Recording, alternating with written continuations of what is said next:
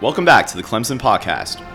Reports from the upstate indicate that Clemson University's Board of Trustees have decided to officially change the name of Tillman Hall in light of revelations around Tillman's namesake's checkered past.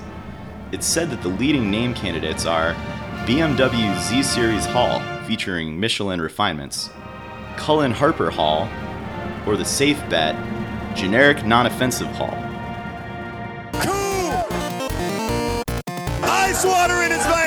I couldn't think of a better place to end the street in Death Valley, South Carolina, baby! Guys going down, guys stepping up. That's what football's all about. And they say we can't do it.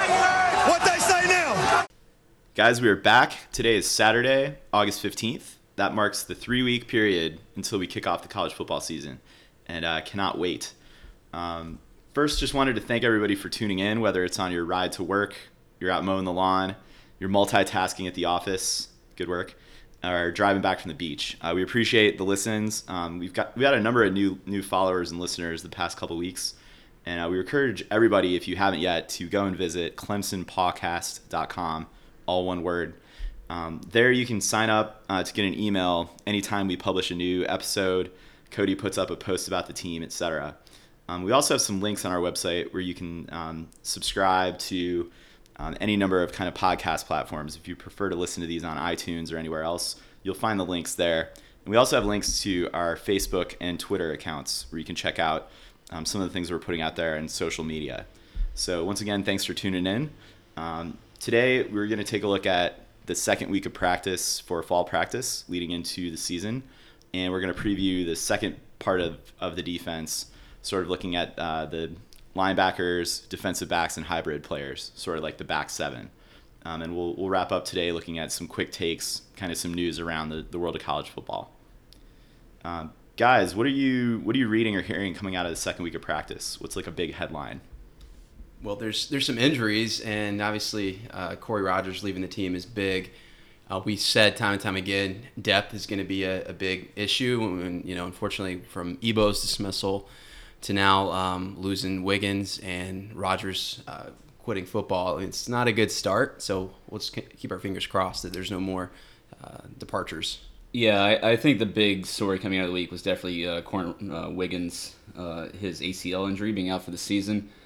Um, you know, I'm, I'm glad that there hasn't been more uh, really debilitating injuries coming out of the first couple weeks of practice. But again, this is a depth issue, and this is a guy that was on the two deep and expected to commit a lot this year. You know, he was a junior, has some experience, so this is a big hit. You know, it hasn't we've been lucky so far. Not a lot of big news coming out with the injury bug, um, stuff like that. You know, the Korie Rogers thing leaving the team was a little, you know, caught me by surprise. And again, that's another creates another depth issue on the defense. We can talk about this later. Um, you know, this time of year, as much as I'm excited about the start of the football season, I'm equally just have this trepidation of logging onto the internet every day or getting some update on my phone saying somebody got this certain injury, it's going to be out for the year for the Clemson football team. It always seems to be an ACL too. What I don't know if that's like a it, new thing, but it's it was non-contact. It's another non-contact ACL. So, uh, you know, it's tough. You know, it, football's a tough sport. It's a contact sport. There's going to be injuries. So let's just hope moving forward. I think the the success of this season, we have a lot, ton of talent, especially with our starters. Depth is going to be an issue because we have a lot of talented young guys. So you know, I think at this point we're we're treading on thin ice, and another couple big injuries or losses could make a difference in how successful this season is. And Wiggins, like you know, I've watched some film of him, really keyed in on him from uh, from last season. He was really a stud, kind of an unsung hero, um, a guy that was all over the field, making tackles. They could use him at the line of scrimmage. They could use him in coverage. He was just so versatile, and you know, started or he didn't start, but I guess he, he played his freshman year and uh, I mean, it's it's a big loss. The good news with that is though we have Travis Blanks, who is a second team freshman All American, playing that same position two years ago. He's he's been injured ACL, um, but he's back, so he can kind of, I hope, offer that same level of production. And then in a Sam scenario, we have Dorian O'Daniel, who is really he's really shone out recently and is, is, improving. So that's a position where at least there's a little bit of depth there. So um, we can we'll be all right there. Not necessarily the same with with Korie Rogers though linebacker, that position is something we're, we're incredibly thin at, and we're really expecting big things out of him. Um, it's kind of disappointing, but hey, you know he's a kid, he's figuring out life. You know it is what it is. Hopefully, uh, your Sean Smith, we can get him back on our uh, So- commitment board. Real quick, and I'm not sure what sort of official decommitment or you know is he giving up a scholarship, etc. Um, let's say he has a, a change of heart next week. You know he, he's um, on campus hearing about you know his teammates, etc. Are we? Not that I expect this to happen, but any chance he can have a change of heart, we get him back. Um, that's a good question. You know, we we I think this week gave out two scholarships to t- two guys uh, previously not on scholarship, and Hunter Renfro and Andy Teasdall, uh, the punter. So I'm not sure what's left available, and you know, word is this kid just doesn't love football, and you know, we, we think about all these kids that play not in you know in college and the NFL that you know this is their passion, this is what they love to do but it's not necessarily the truth. I mean, they're not all have their hearts in it. Yeah, they may have the the size and the athletic ability to be, you know, really great football players or really in any sport, but it doesn't mean that they have the love for the game uh, that we all assume they do. So I think this is just one of those situations that day in day out, this is not what this kid. You know, he's not what he wants to do. He's not committed to it. He wants to do other things. So, you know, all the best to him in whatever he decides to do. It's unfortunate that we lose a guy like that, but in the end, you really you still want what's best for the kid. And if his heart's not in it, then so be it. So that's it's an interesting point though. Maybe you know he's in two a days right now, probably in hundred degree weather. So you really find out if your heart's in it or not. Yeah. But flash forward, what like a month from now, um, you know, two months from now, playing in the bright lights, Death Valley. Will he miss it at that point? Maybe. So I don't. I, I'm, I'm sure that Dabo really And- probably had a, a long conversation with him, and they, they came to that conclusion. So- Absolutely. Nor would I expect, you know, if he did have that change of heart, even a week or two from now, would Dabo put him right right back at number two on the depth chart? I mean, I no, think- he would have to work his way back. Well, and I, and I don't. I think he's seen some guys pass him up, and again, this isn't his. He's not a true freshman. He's been through this before, so he he knew what he's getting himself into. Maybe just the third time around, he was like, "Do I want to go through this again? I'm not." Maybe. He's a sophomore, but Um, but but still, yeah, he he came in with highly touted, and it likely wasn't a snap decision. I think. Yeah. To your point, I yeah.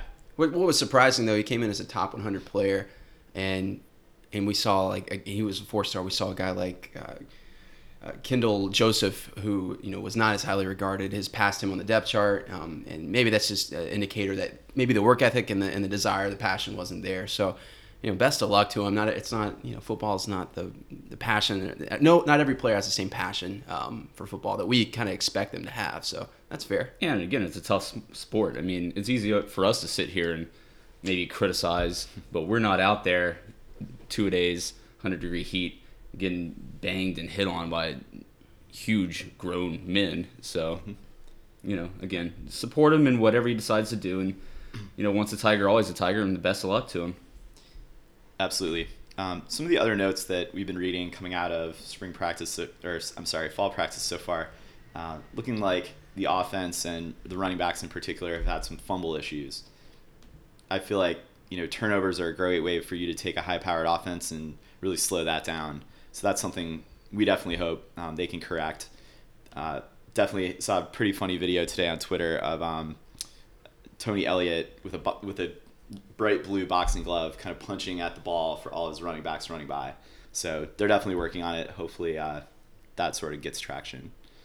Um, elsewhere, though, in sort of bright spots, I think true freshmen coming in, Ray Ray McCloud and Garrett Williams have have really established themselves um, in fall practice so far. Guys, have you seen any video or any any indication that that's going to continue? I think Ray Ray McCloud, no, no video, but I've seen video of, of him in high school, and he is a stud. And it's it's just kind of we knew he would be good, but adjusting to the college game where, where it's things are a lot faster, uh, it's a lot more intricate, com- complicated, and for him to adjust so quickly is uh, lets you know that he's just he has a maturity about him. Um, probably you know just coming from the background that he did, he's he's ready to go, and it, it's really good because we need guys with that versatility, kind of like Artavis Scott, to be able to create in space. Because I'm gonna, I mean, I can tell you right now, the running game, it's not to be uh, in terms of the offensive line providing. Uh, some some push, they're not going to be able to do that. So we're going to need guys on the outside like Ray Ray McCloud and Artavis Scott. So that's that's great. And then with Garrett Williams, he's he's shown that he's got a tenacity. He's blocking. Another huge huge thing that we need is uh, you know a tight end. We talked about this before that can block. Mm-hmm. So that's that's huge. Uh, and now it looks like Ben he might he might not redshirt after all. Well, So- it's good to have a young guy come in and push guys like Jordan Leggett and JJ McCullough. You know, guys have had off the field issues, you know, issues with motivation or whatever. And so maybe they can start putting it together because I mean those are the guys that really have the the most current like potential of what they'll be able to immediately do when they set foot on the field. Um, but to have a guy like Williams like come in and show him how it's done as a you know a young kid making a great first impression. Um, and going back to the Ray Ray McCloud thing, I'm excited. I think between him and Deon Cain, we knew one of them was going to come in and make a huge difference right away. And, and time will tell on Cain, but I still expect him to have you know an impact at some point this year. We have so much hype behind all these freshmen. I mean, I still think we're a year away from really putting it all together, but this year could be special if all the pieces fall into place. And really, if you make it through the first half of your season and you get these guys the experience, you'll really start to see them shine. Uh, you know, Nuke Hopkins, it wasn't until the end of his freshman year Yeah. where he really came on. We had a terrible receiving corps that year. Nuke started getting some playing time, and then all of a sudden you could tell like he came in, started making catches, and I mean you see where he is today, and and you could see the beginning of that right there. So, but again, it didn't happen right away. Not every player is gonna be like Sammy Watkins. Right. Um, like just comes in off the street and just starts you know balling and impressing people right away. But And he should also help in the return game, which we'll certainly get to. yeah, and we've had trouble. We we played it really safe in the return game the past few years. Like we're just happy for a guy to catch the ball and then let our offense go to work. But to have that, uh, uh, to be dynamic in that aspect of the game again, I, I think it's something that's huge because that's just you know is another tool, um, in in a successful team. You know, and if we start putting all these pieces of the puzzle together and we're strong in all areas across the board, then that you set yourself up well for success. And I, I, we have tons of guys with tons of talents. They do a lot of different things well, and we're starting to see that round into into form, and it's really exciting. Absolutely. Uh, something that's less exciting, or maybe a bit less of a bright spot, has to do with our kicking game. Um, field goals, PATs. So as we all know, um, Ammon Lakip sort of uh, apart from the team at the moment, um, in preparation for a suspension for a number of games. We are hearing from Dabo that um, Lakip has been sort of following the protocol that he's laid down and, and expected. So uh, good news there. I suppose that we'll get him back sooner than later. But you know, in terms of the guys right behind him on the depth chart, I don't think anyone has really established themselves as um, a suitable replacement for Lakip. Uh, this is still kind of a scary situation. Like you want to have a kicker going into the year, and I expect Lakip is going to be out at least three, maybe four games, um, if not more.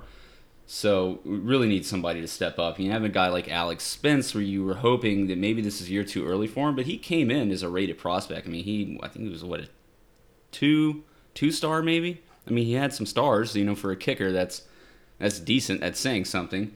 You don't see a lot of three or four star kickers. So um, and but it's it's kind of concerning that you have like a, a walk on like Greg uh, Huegel, uh, I think his name is, pushing him for playing time, and I think he's kind of in the lead right now. So disappointing. We can get into the kicking situation later, but we just keep bringing that up because it's it's kicking will win you games. It, it can win or lose you games, and it's not just the field goals and extra points. It's also kicking off, uh, and and it's a field position. So it's a good thing we have a good defense. We'll see what happens there, but we need to keep an eye on it. definitely. You guys, um, maybe to switch gears and still stick with um, fall camp. Um, other injuries, these a little bit more minor than um, Korrin Wiggins' ACL injury. Mike Williams had a bit of a hamstring issue. They don't feel like this is this is major. Probably a matter of heat and um, dehydration more than you know actually structural damage there. Yeah, and this is a guy who's been in the system. He's an upperclassman. Like he can miss some time and come back and, and you know fit right back in. That's not a problem. It'd be good to have him out there to talk to some of the younger guys, uh, give them pointers. So I'm, I'm sure he's still out there, and, and maybe it's good to give them some more playing time. Yeah, good news. Trevion Thompson, who is redshirt freshman, backing up Mike Williams, has looked like a stud, like a like a NFL player. And going back to Deon Cain, that's the reason he's been kind of blocked and he hasn't shown the same progression as as uh, Ray Ray McCloud. So yeah, Mike Williams being, uh, you know, you're gonna there's gonna be these injuries here and there. It's not a huge deal. I don't think it's gonna hinder us too much. And uh, it's yeah, you're right. Getting Trevion Thompson a few more reps, that's a good thing. I'm I'd be more concerned if Artavis Scott had a hamstring injury than Mike Williams. I think Mike Williams just kind of hobble down the field and go up and catch the ball. He catches right. he catches anything Yeah. thrown his way. So Yeah. Indeed. Um, Center Ryan Norton appears to have sustained a concussion. He's still going through the protocol and not yet cleared. he's to actually. practice. It turns out he did come back. I believe Friday. So he's he's back Cool. in the mix, um, which is good. I mean, he needs to be our starting center. We hear good things about Jay Guillermo, but again, Norton, Guillermo, two different players. Like we need. Jay. Jay Guillermo actually has the larger upside, so maybe it's a good thing that he's getting in probably first team reps. I imagine. Well, it So- is, especially just getting back to football. That's true, Getting yeah. back into football shape, um, which is good. And then whoever our, surely we have another backup there, young freshman, which is it? Falcinelli. Falcinelli, yeah, yeah. third. Um, so for them to get more playing time, that's great. But is it's different with receivers. I feel like they can come in and out, but the offensive line, you kind of want your core guys there to gel, really, and get a feel for each other. So great that he didn't miss too much time, and good to have him back. Yeah, that's a good point.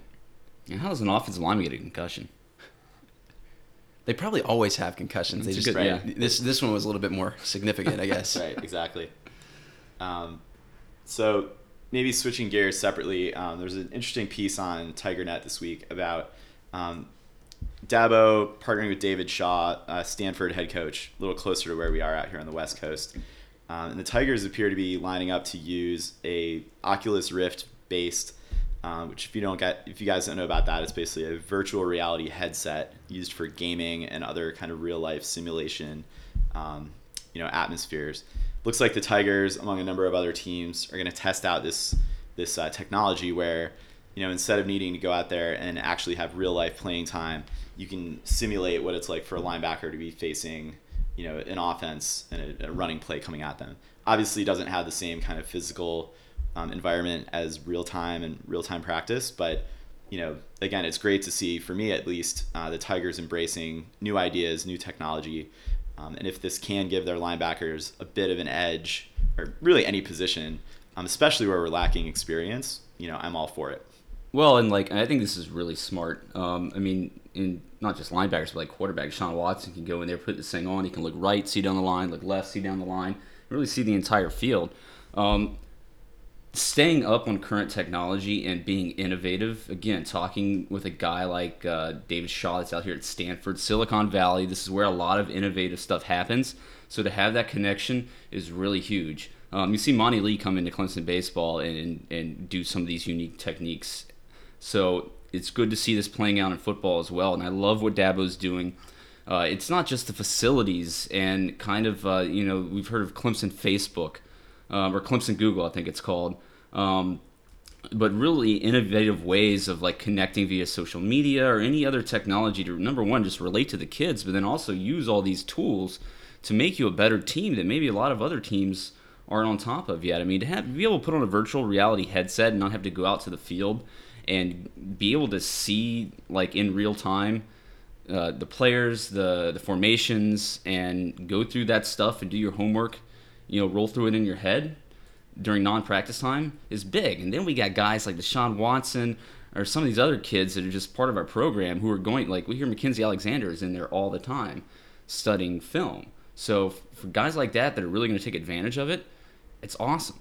Yeah, I think anytime you can get an advantage, and in this case, I mean, this is the biggest push uh, over the last several years is using technology, and they do it in the NBA. They do it. And they're starting to do it a little bit in college uh, for college basketball. Um, and this is huge. Yeah, it, and I'm glad, like you said, Ben. I'm glad that we've probably it's probably led by Dabo this willingness to embrace new things. He combines kind of the best of both worlds. I think from a head coaching standpoint, where he's he's more traditional in a lot of ways, but he's also willing to embrace new things, whether that be like Twitter, um, but also just just being like a fun spirited guy that's like he, he's adaptable. He's not on Twitter. He's not but I think that's a good thing. But he's okay to promote it, right? Right, but so I yeah, and I was just about to speak to that. It, you, it's a little bit of the old school and a little bit of the new school. You know, we all get caught up in these old school coaches and their old school way of doing things. I just, you, I don't think you can be that way. I don't think old school by itself, especially in college, is, is gonna, you know, win things for you. I mean, you, you have to adapt to, to the current times. You're going to say Nick Saban? No, I was going to Oh. say with that in mind, are you okay? Are you okay with a uniform change since you got to, you know, you just said it, you have to adapt. Are we okay to That like doesn't break- give you a competitive advantage, though. recruiting? No, I- branding. No, we recruit with our play on the field and that paw on the side of our helmet. We don't need You sound really old school, like old man Ben. Get off my yeah, porch. with that, but then I think we can do uh, virtual reality and uh, you know, see, we're in the smart situations. Uh, the, the uniform thing is just a distraction. It doesn't help you itself. If you have this virtual reality system, we're like a handful of teams in the country that actually use it. That's I yeah. think I think that's a huge recruiting tool. I mean, you put a virtual reality headset on some of these kids. You know, they like video games, right? I mean, That's true. That's a big draw. So yeah, we're, we're kind of digressing, but I just wanted to, to throw that back at you and see what you thought. But anyway, what's up next, Tully? Uh, I think the last kind of headline that I read this week that was interesting uh, has ESPN looks looks like they've picked Deshaun Watson to be the ACC's leading candidate to win the Heisman Trophy, or at the very least, end up in New York City in December. Um, so I, I want first I wanted to get your guys' take generally on what we think his odds are there. Um, but taking a look at sort of the Las Vegas odds um, for the Heisman winner, I mean, I, I guess what we know about the Heisman the past maybe dozen years or so, generally it's going to go to a quarterback unless you're seeing just exceptional play um, from running backs or, um, you know, really if there isn't a, a single quarterback that establishes himself. Um, Ezekiel Elliott, running back for Ohio State, is leading the odds right now at six to one, and then it goes to um, there's another running back in the top three, Leonard Fournette at LSU. Um, Dak Prescott and Trevone Boykin at TCU. Dak Prescott's at Mississippi State. Those lead the top quarterbacks. Um, just knowing, you know, whether we we think there's an SEC bias here or not, um, and what we think about Mississippi State's chances at having a, as much success this year as last year. Um, I personally feel like the door is wide open for Deshaun Watson. I think a lot of for a non sort of SEC or top flight program uh, player to win this tr- this trophy, your team's pretty much gonna have to play flawlessly throughout the year, and I think Clemson falls into that. So, again, if things break the right way, I think that's going to be largely because of Deshaun Watson, and therefore I think he will be in that discussion. But it's gonna we're gonna need to get a full team contribution there to, to make it through our, our all the landmines on our schedule. I feel the national media, ESPN type coverage on Deshaun Watson has been pretty fair. And that's not always the case with Clemson players. And I can give like an example, like Sammy Watkins was ranked the third best receiver in his class um, by the time he was a junior, which was not, which you know he went so high in the draft, inaccurate. Stephone Anthony was looked at as like a second or third round draft pick. Well, they look at the film, he's first round pick. Like guys, um, you know, ESPN doesn't always, I guess, give fair coverage aside from maybe like CJ Spiller. They weren't high on Vic Beasley. Great point. I completely And- over yeah oversight there. And he just made the Falcons' first team, yeah, uh, defensive end. So you know they. I feel like they gave him the appropriate amount of hype because he was kind of like a sexy. You know, you want to watch that type of type of guy with that you know first step off the off the edge. But when when they were evaluating him, yeah, they were yeah he was looked at as maybe a fringe first round pick. And then going back to Deshaun Watson though, I, I feel like they've been pretty fair, and I guess their reservations on him going going up against the guys guys like you mentioned, you know, uh, Trevone Boykin from TCU and Ezekiel Elliott from Ohio State is team success, which is important to consider, um, but also Deshaun Watson's track record so far with with health. So he's that's why you've seen Justin Thomas, the quarterback from Georgia Tech, considered like the first team quarterback. I mean, he's a safer bet. Yeah. I don't think anyone anyone has denied, you know, not from national media perspective, Deshaun Watson's upside. Uh, yeah, no, they they all uh, acknowledge his upside. Um, I think what you're gonna see is, you know, it's there's gonna be some hype because not maybe not just this year, but going into next year, uh, you're gonna start to hear some chatter, and this is gonna be really huge from the NFL draft guys, and they're they're always huge on quarterbacks. So there's not gonna be a conference bias there. If if he plays, stays healthy, and he is the best quarterback in in college football, he is going to get so much hype from guys like Mel Kiper, Todd McShay, the guys that do these draft boards, and that's going to drive all the chatter up and everything, and he is going to get so much hype and attention. And if he starts this off well year well and stays healthy, they could start talking about him this year, and that'll drive it. So I'm not worried about that exposure. What I'm worried about more than anything is that he's going to need some help around him. He's going to need an offensive line that can block and give him some time so he's not scrambling around. And then uh, now he's got the receivers to help him. You know that that's a no-brainer. It's really going to fall on the offensive line. And or tight ends, and I feel like that's where um, you know seeing an emergence of potentially a Garrett Williams. You know, can he be kind of that sixth lineman, protect either on the the weak side, um, or be kind of an option that can kind of float out there and own the middle of the field. Right. Um, we've seen the upside that tight end has had, and we've obviously discussed it here. So, again, I mean, if I'm if I'm saying does Deshaun Watson have a legitimate shot, I think so. He's got to be the best quarterback in the land. We have to support it with enough wins, and then I think we're we're in business. But it's it's largely going to be dependent on our record. Yeah, I mean, he stays healthy. He's going to put up the numbers. It's going to come down to the wins, and I, I mean, even with a bad offensive line, he's going to put up numbers. But I think the offensive line is going to affect the win total more than anything, um, and also have a lot to do with his health. Yeah, and I guess my point was, it's so political the award itself and getting to getting to New York. You have to have ESPN kind of waving your flag a little bit, and I think to your point, Ben, I don't think that's going to be an issue because they love anytime you get a quarterback who is a standout and who's really Playmaker, yeah. yeah playmaker. And I, I use the word sexy again, but Sean Watson, man, he's he's like must see TV. Yeah, and it's, it's different than C.J. Spiller that didn't get to go to New York, right? I mean, you got a running back there, quarterback, completely different story. Indeed. We will be watching that one closely. Um, don't expect the odds to change much before the start of the season, but certainly we will have the Heisman watch on. All right, guys, let's move on in our position group preview. Um, I think let's let's bundle up the, the back seven of the secondary here between the linebackers and the uh, the secondary. Looking at um, since we sort of have some hybrid positions and there's there's a little bit of overlap there, um, we'll take a look at this. But I guess we could start with, you know, among both groups, who did we lose um, coming into this season? Through the draft and otherwise, uh, we had Stephone Anthony and Tony Stewart uh, go into the draft at the linebacker position. Secondary wise, Robert Smith at safety, and then Gary Peters and Martin, Jen- Martin Jenkins um, at corner are gone from the team. Definitely some solid playmakers and leaders on that defense will be greatly missed this year.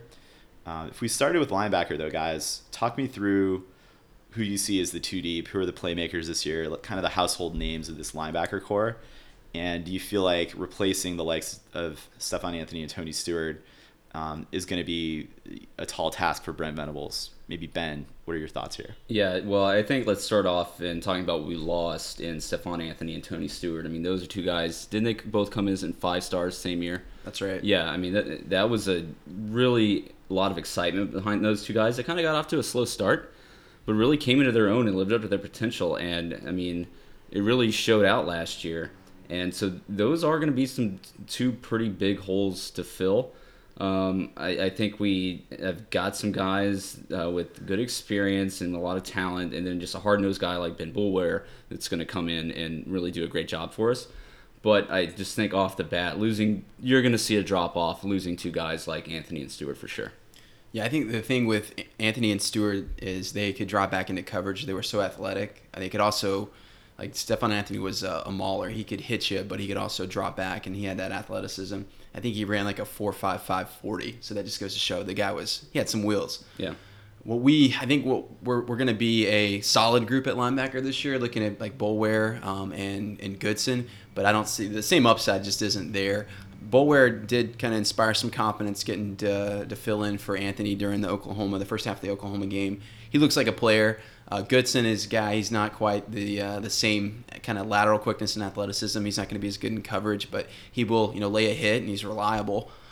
Uh, and then I guess beyond that, it's kind of you get back to what we're seeing with a lot of other a lot of other position groups in that we're not as experienced and we don't know what we have. Uh, hearing about Korie Rogers leaving, we didn't even know if he how good he, he was going to be if he were ready.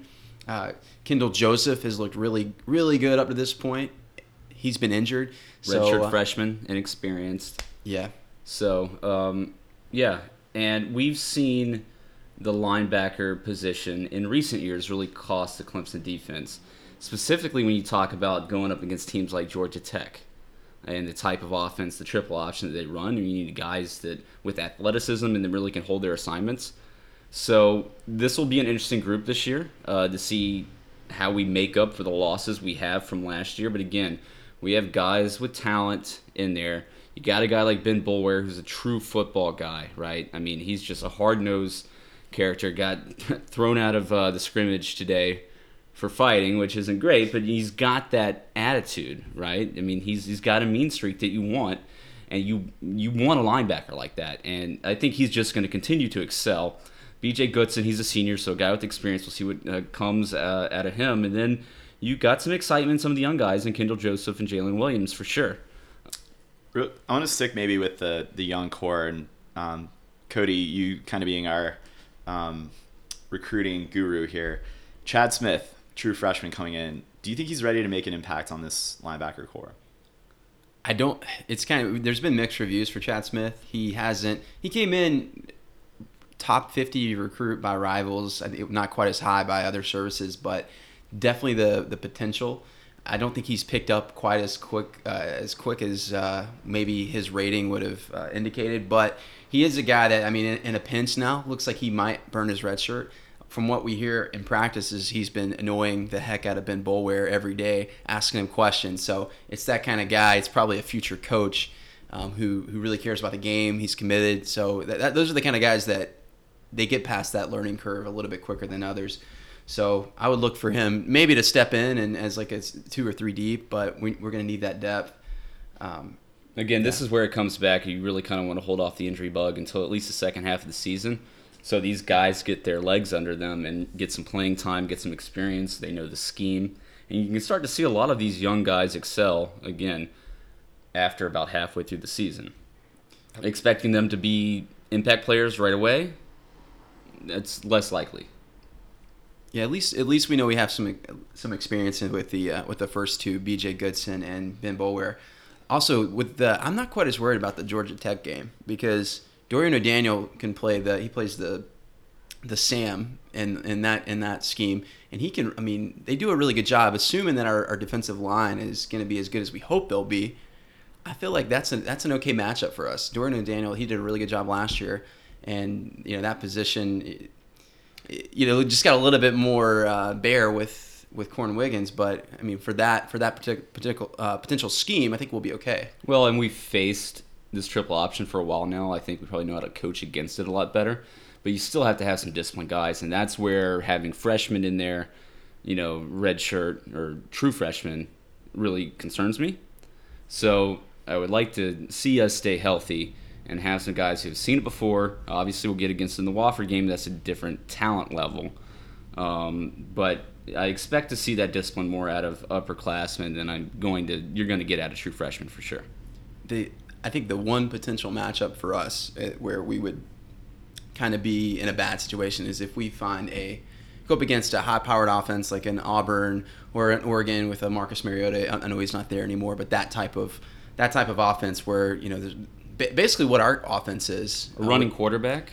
A running quarterback that can pass. I mean, yeah. just, it, we're we're gonna have to put these linebackers into coverage and require them to use yeah, real real spread principles where they're high paced and, and, have a lot of weapons and options. And fortunately, I I'm not really seeing that team on our schedule. You know, a year from now, Florida State and Louisville could certainly be more established and experienced, but both teams have lost a lot of guys. So, you know, 2015 I think actually is Clemson's year, possibly even more than next year.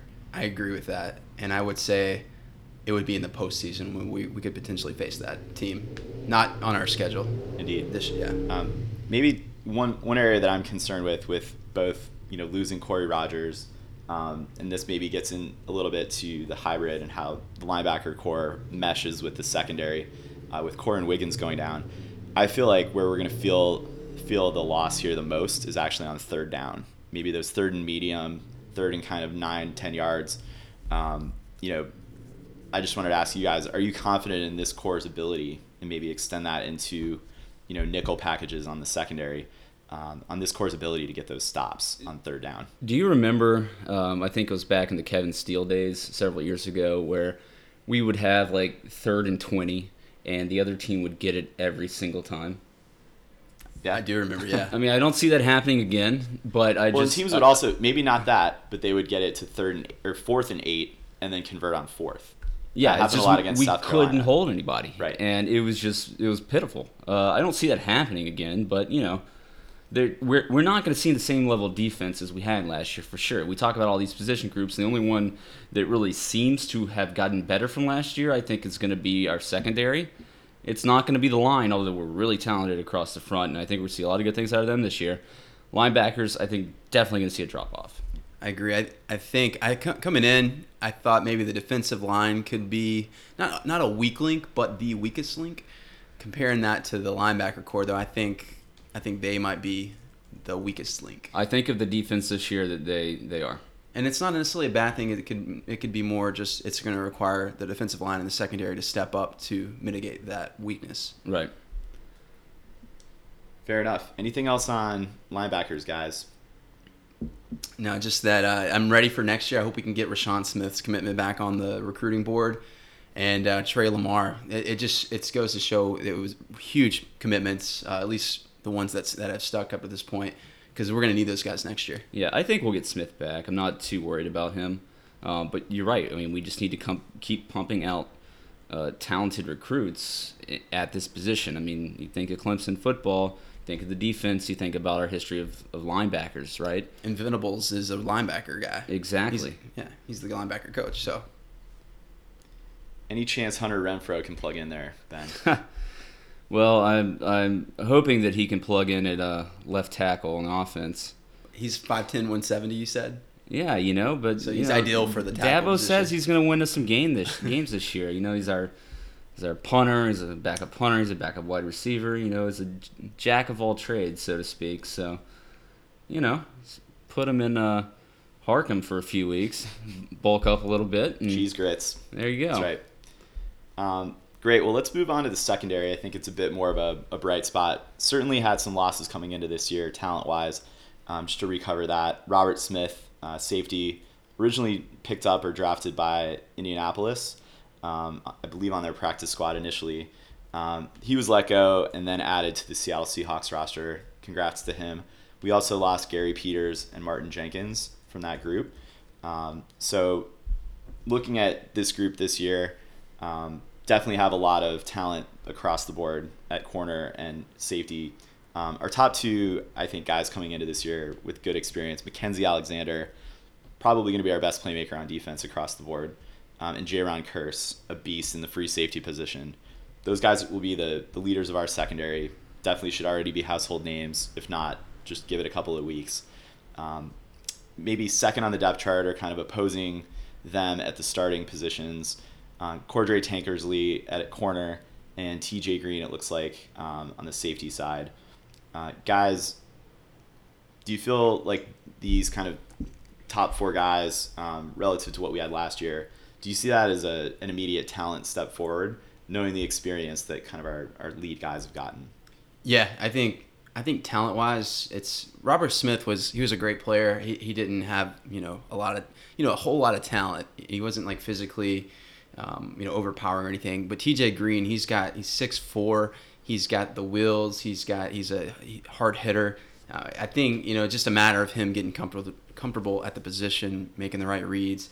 But yeah, he's extremely talented. Jadar Johnson is another guy who will be, you know, it'll be the be him or, or TJ Green starting. So good good depth there alongside uh, Jayron Kearse and, and Mackensie Alexander. Just a quick second, he he said I think uh, earlier this week that he's the best cornerback in the nation, and it's not even close. I and this guy, he's just he's confident, but he's a hard worker. Man, I, I love his his grit, and I think I think there's a couple guys, Kendall Fuller from Virginia Tech at cornerback and Vernon Hargreaves from Florida, who have really been like highly regarded as like top first round draft picks. And Mackensie, Alexander, Mackensie Alexander's kind of taken a back seat, but I, I again, kind of like Stephone Anthony, I think this is his time to shine. Well, and look at look at across the NFL landscape. Cornerbacks are the most outspoken guys in the league. You know, you've got DeAngelo Hall, which we can talk about in a minute, and um, Richard Sherman. I mean, um, even Patrick Peterson, like these guys are constantly like it, it takes a lot of confidence to su- succeed at that position on the field,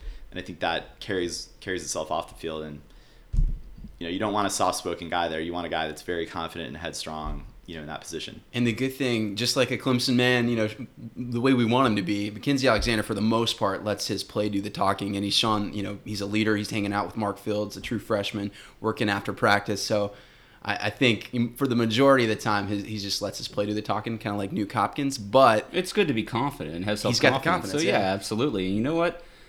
Eh, The best thing you can say about a cornerback is he doesn't get his name call, called often because they don't throw his way. If you look at the stats and how often teams throw his way, versus, and then how many, how what's the percentage of the guy actually catching the ball? It's it's ridiculous. Like he's locked down, and teams know that, and they're not going to throw his way. So. Um, yeah, he's huge. He's solid. You know, he's never a guy I get worried about going out with an injury just because he is, you know, just he's he's built solid. So don't worry about that. I think he is going to make a huge difference this difference this year. Um, you know, you talk about losing guys like Robert Smith, Gary Peters, Martin Jenkins. Again, those weren't guys I think that just had the, the most ton of talent in the world. I think Gary Peters played really well last year. I think it was all a situation where all guys, um, all three of those guys, they were just seniors, right? They just had a lot of experience. And they benefited from a ridiculously talented front seven. with what they were Exactly. So the pressure's taken off of them. It's gonna be a little bit different this year. But we have a lot of young guys that have, I think, just more innate talent. Um, you know, guys like Cordrea Tankersley, uh, Adrian Baker, Ryan Carter, and then Mark Fields coming in as a true freshman. Um, so, yeah, I mean, I, I I think the talent side of this of, of who we have uh, is is is obviously a higher upside than what we've had the past few years, and I think the secondary is going to start rounding into really a strong suit of our defense here in the next you know two or three years to come. So you got you guys have spent a lot of time looking at our schedule, evaluating teams we're going to play. You know a little bit about the offenses and the types of schemes we're going to face. Um, do you see the Korrin Wiggins injury or just the talent of this this secondary being exposed in any way, or who really are you most worried about as it relates specifically to our secondary? I would just say the the corner opposite of Mackensie Alexander. Yeah. Tankersley has a ton of talent, but he hasn't he hasn't really put it together as much as we would have liked, and and it can always change. You know, he's, he's junior now, so he could he could turn it around. But then you you know you put him in a tier just below Mackensie Alexander, but below that is your other juniors or you know your third year guys that came in in that same class: Adrian Baker, Ryan Carter, Marcus Edmonds. They haven't they haven't really put it together at all, and I don't think there's a lot of confidence from the coaching staff. So, as as with any position group, depth will, could be an issue in the case of injuries, but but also you got a guy like Mark Fields as a true freshman coming in and pushing these guys. So I mean that's both a good thing and a bad thing. Kind of lets you know in three years they haven't really put it together enough to inspire enough confidence in the coaches so they, they can actually be starters. Yeah, absolutely. And I think what's going to have to happen, we talk about kind of a weakness, maybe it might be the linebackers. We're going to have to see, you know, whatever the defensive line can do, but then obviously the secondary really come up, play a lot on the line, and then help out with the linebackers. Um, you know, a guy like, you know, Mackensie Alexander, we're going to put out there an island by himself, right? It's going to be him and whoever he's covering. Tankersley can get some backup from one of the safeties. Um, but again, but if he's also if, if this position group is also trying to help with linebackers too, maybe we're spread a little bit thin. Guys coming out of the backfield, covering a tight end. So, you know, there there are some weak spots I think, but looking at the list of guys we have back there, I'm really confident. Like I really do think this is a strong suit of our football team and our defense. So going back to one part of my question, who, from our opponent standpoint, which team are you most, which offense, which quarterback are you most uh, worried about exposing this secondary? Not p- really particularly worried about anyone, uh, just because like I'm worried about Florida State Florida, yeah, they have a lot of talent uh, at the wide receiver position. It's young talent, but and Everett Golson, assuming he's not turning the ball over, can make plays. or Sean Maguire. I don't know who will be their quarterback. That's that's the one. That, it's not Jameis Winston. We know that, so Yeah. we don't have to worry about that kind of a, a passer. But really, no one else. Like, Yeah, of course, you we're worried down about list, Georgia Tech, but right, if you go down the list, Louisville is going to be, you know, turning over its quarterback position.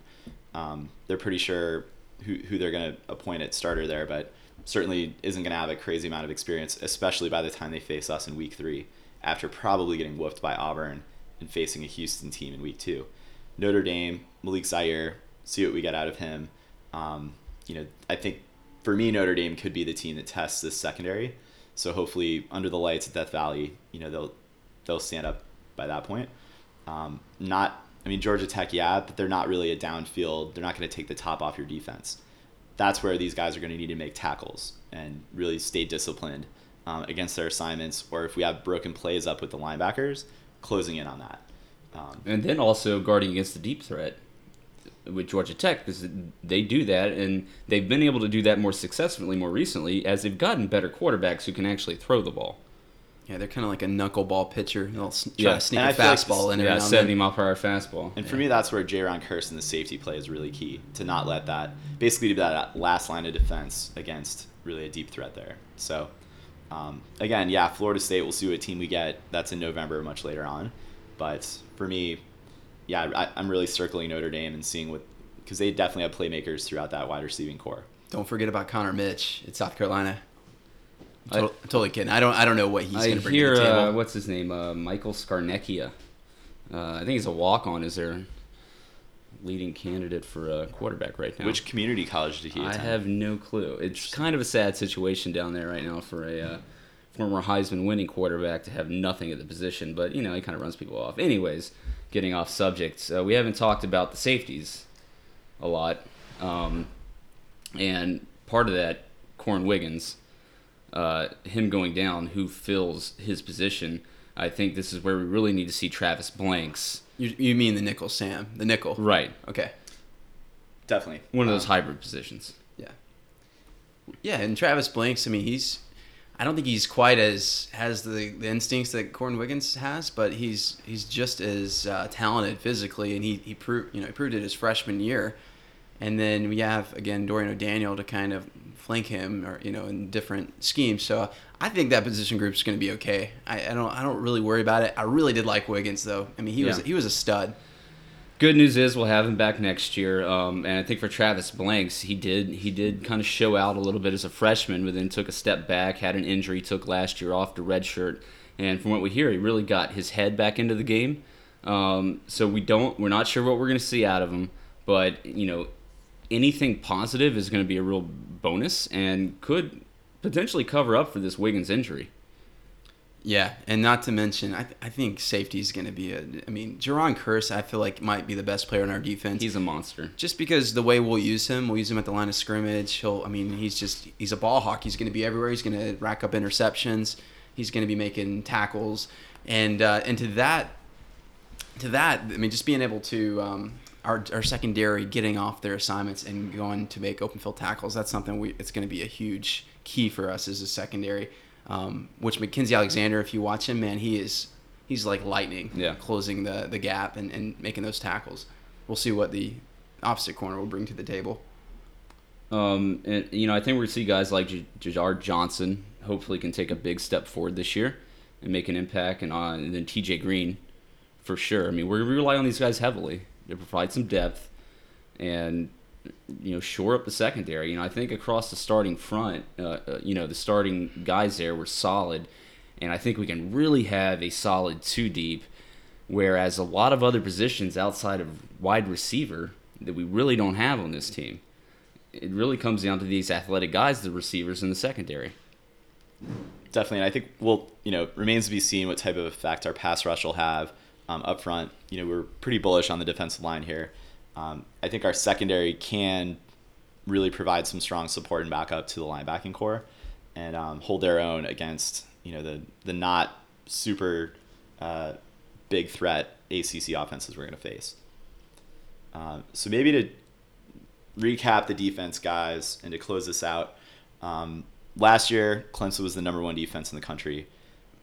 Judging by some of the thinness that we have, depth issues, injuries, and guys we've graduated, but the bright spots that we have at certain positions on talent, is it feasible that we could end this year and this regular season with with a top 10, top 15 level defense? Do you see that happening? I say top 10 might not be a possibility. I, I think probably top 15, top 25. And at the beginning of the year, I don't suspect us, I don't think we'll be a top 25 defense. I think by the end of the year, we should be a top 25, possibly top 15. It, and that's if injuries, you know, barring injuries. I think we can finish out the season in the top 10. I think we've got the talent there, barring injuries. Um, you know, I, I think we'll be just fine. I mean, I still think we can be a top 10 defense. I mean, I, I look at our schedule. You talk about what the first half of the year is going to bring. I kind of agree with you because Louisville on the it's on the road on a Thursday, so that's always gives me a little, you know, I'm a little hesitant to to really feel great about that game. But they don't have a starting quarterback. Like they have a big question at their quarterback position. So obviously, as a defense, that's going to help you a lot. And we have Notre Dame coming in and then Georgia Tech, you know, right back to back. And I think both those teams are going to test our defense. It's never a low scoring game with Georgia Tech, not anymore. Um, no matter how good your defense is. And then Notre Dame is going to have the ability to put up points. Um, but then you really start looking at our schedule and we start rounding out the the year. You know, Boston College, Miami, NC State. That's a no brainer of how you think we're going to do. It's it really just looking at it is Florida State in the second half of our season is the only team from an offensive perspective um, that I'm really concerned about. South Carolina don't think they're going to be that great. So, yeah, and you know, to take a look at what, what it means to have a top defense, it's really about you know yards per play, yards per game that add up. Um, are we facing offenses this year that are going to put up a ton of yards on this defense, regardless of thinness? And I think for me, it's a matter of getting off the field on third down. I mean, the biggest way, and we talked about like what is uh, what is Deshaun Watson's upside at Heisman, et cetera. Um, you know, the biggest or the best way that other teams, opposing coaches, can shut down our high-powered offense is to keep them on the bench by keeping drives going, third down, fourth down conversion, et cetera. You know, thinness at linebacker, maybe inexperience in the secondary, um, ineffectiveness at the, you know, on the on the D line. Like all of that can contribute to a lot of long drives, um, a lot of time of possession taken up, and keep our high-powered offense off the field. So, well, and that's the other side of it too. Is if opposing teams are able to keep our offense off the field, the more our defense sees it. Right. Don't have as much concern about that this year, um, mm-hmm. but something to factor in, especially if you have a bad offensive line. Indeed. I mean, again, the fact that we don't have any, you know, super the specter of, you know, crazy high-powered offenses on our schedule means to me that rankings wise, you know, and again, it's not just about this ranking, it's about what does that translate to in terms of wins and losses. But I'm I'm bullish on this defense putting it all together because they have one of the best defensive minds at at the coordinator position. Right, and I kind of see this. We've seen three levels of defenses for Clemson in the past several years, kind of dating back to uh, Kevin Steele. Uh, the just flat out bad defense the bend don't break, which is kind of what we had a couple years ago, is Brent Venables is just getting in and, and putting his system in, and then the lockdown defense that we had last year. We're not going to have a bad defense. That's not going to be the case. The question I think going into this year is: Are we going to be the bend don't break type, or do we find do we put it together again this year and become a lockdown defense? Now, I would say you don't have to be number one defense in the country to have a lockdown defense. You could be top 15 and still have a lockdown defense. So I, I see ourselves again, like you said, Cody. Maybe not the beginning of the year, but by the end of the season, I see us certainly with a possibility of being in top ten territory. And if and if we're that good on defense and we're how much ever better on offense than we were last year,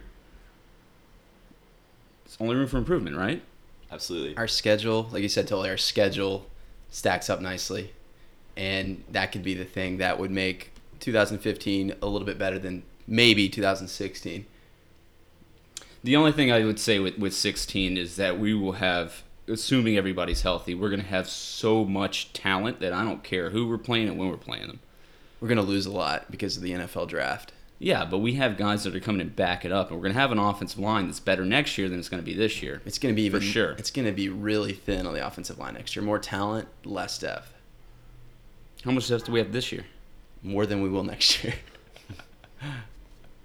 Well, luckily, a lot of those young guys are going to have to get, in get some playing time this year. So that's true, and this is a great discussion. We'll uh, we'll leave it for a later time, right? Absolutely, and you know, a key component here is obviously reloading and recruiting. Um, definitely haven't had too many bright spots on the O line trail there, but we're not we're not done yet. Plenty of time to convert guys too. Um, anyway, I think to recap on defense, definitely bullish. Probably takes somewhat of a step back from last year I don't think it'd be possible for us to expect a top top tier defense unless we were returning all of those amazing um, you know guys that went in the first and top five rounds of the NFL draft. Um, we feel pretty good, and uh, we will look forward to a fuller uh, season preview. And to wrap up our, our podcast today, we'll take a look at a couple of headlines around college football. Uh, looks like Clemson has added Louisiana Tech to its schedule. That won't take place until 2022 um, when Clemson will face the Bulldogs. So kind of a minor update there. Um, in the past, we've covered off on some of the other out of conference teams that were slated to play in Uh, believe it's Auburn. We're playing Georgia again, and then uh, Texas A&M. Yeah, I mean, part of me here is like 2022. Who cares? It's Louisiana Tech. I mean, I would rather play Louisiana Tech than some other cupcakes that we play. It's a Southern school, you know. Um, Skip Holtz is their football coach. Whether or not he'll be there in 22 is unlikely, but you know, I've given an opportunity to be in Holtz. He I'll could be take it. coaching the Gamecocks by then. That's true. We will see.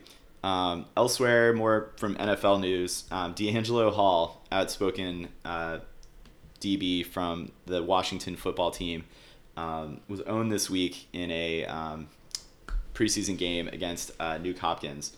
Um, more importantly than this play, and it wasn't, I mean, pretty much broke his ankles, guys. Pretty clear who who's the better player in that that world.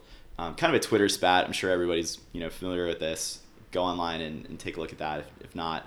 Um, but I got a kick out of this one. Yeah, you got to see the video. I mean, De- Hall talks so much, and Nuke Hopkins, Hopkins, as we all remember, is kind of just a quiet, soft-spoken guy, and I love watching this video and Nuke just like holding his on and then going out and doing his thing on the field and breaking this guy's ankles. This this veteran who thought he talks smack to this uh, young guy, now entering his third year in the league, and I think he's established and he's now the number one re- receiver for the Texans, and we all know what he can do. And so, what go find this video and watch it. You know, you're a Clemson fan, you love Nuke, you love this. I, I look at Nuke as like, you know, looking at his time at Clemson, anything that was thrown his way, he just like he didn't lose a battle. I mean, that's just the kind of player he is and the kind of receiver he is. It's this is just so like a pro. I mean, just the speaks to the kind of personality and the kind of wide receiver he is to go out, get a little little. uh you know, words thrown around with DeAngelo Hall, and then show him up on the field with his play. That's Yeah. just that's vintage nuke. And to add add to that, he showed him up on Twitter as well. Kind of soft spoken response still, but master trolling technique by Nuke, which is great. Uh, it's a good stuff. Yeah, it was an entertaining back and forth for sure. Um, and elsewhere, looks like Cole Stoudt was hired on as a quarterback coach at Jacksonville State. Uh, so congrats to him. Hopefully, he can continue his football career. Um, potentially on the sideline, helping other other young young souls excel at quarterback. You know, good for him. I never expected anything to work out with him in the NFL. You know, maybe he could go to the Canadian Football League. Uh, but you know, glad he's landed at a spot. I mean, again, a young kid, what's he must be like 23, 22, 23, and he's a quarterback coach for a, for a college football team. Granted, they are the Gamecocks. Uh, we won't hold that against him. Um, but, you know, good opportunity for him and be interesting to follow his career and see him rise through the ranks. You never know. It could be a Brandon Streeter land back Clemson one day. That's right. He spent a lot of time alongside Tajh Boyd, so he's like that the guy who was doing a lot of lot of studying and a lot of uh, just a good teammate. So it's no surprise that he's a, a, going to be a coach now. Yeah, well, it's great to see a guy like this commit so much to his college football career. Maybe he didn't have all the talent in the world or have the breaks go the right way for him, but to be able to pull a really great opportunity out of that and have the opportunity to succeed in something that he loves to do, um, yeah, it's it's really great. I mean, we, we all know Cole Stoudt. is much frustration as we maybe had from him last year, whether or not that was warranted because of his injury or the style of plays we were calling, you know, he was always uh, a true stand-up guy and a, a true Clemson guy, and it's great to see this for him. Absolutely. Um, well, guys, thank you for tuning in today. Uh, we have a couple more podcasts before the season kickoff. We'll take another look at uh, spring, or um, I keep doing that, uh, fall practice, preseason practice coming up before the season. Uh, hope to get a, some airtime on with a couple of guests. And we will also be recording a, um, a full holistic season preview where we'll run down the schedule, sort of give our predictions um, for each of those games and for the season overall. So uh, thanks again for tuning in. Tell your friends, stay tuned, and go Tigers.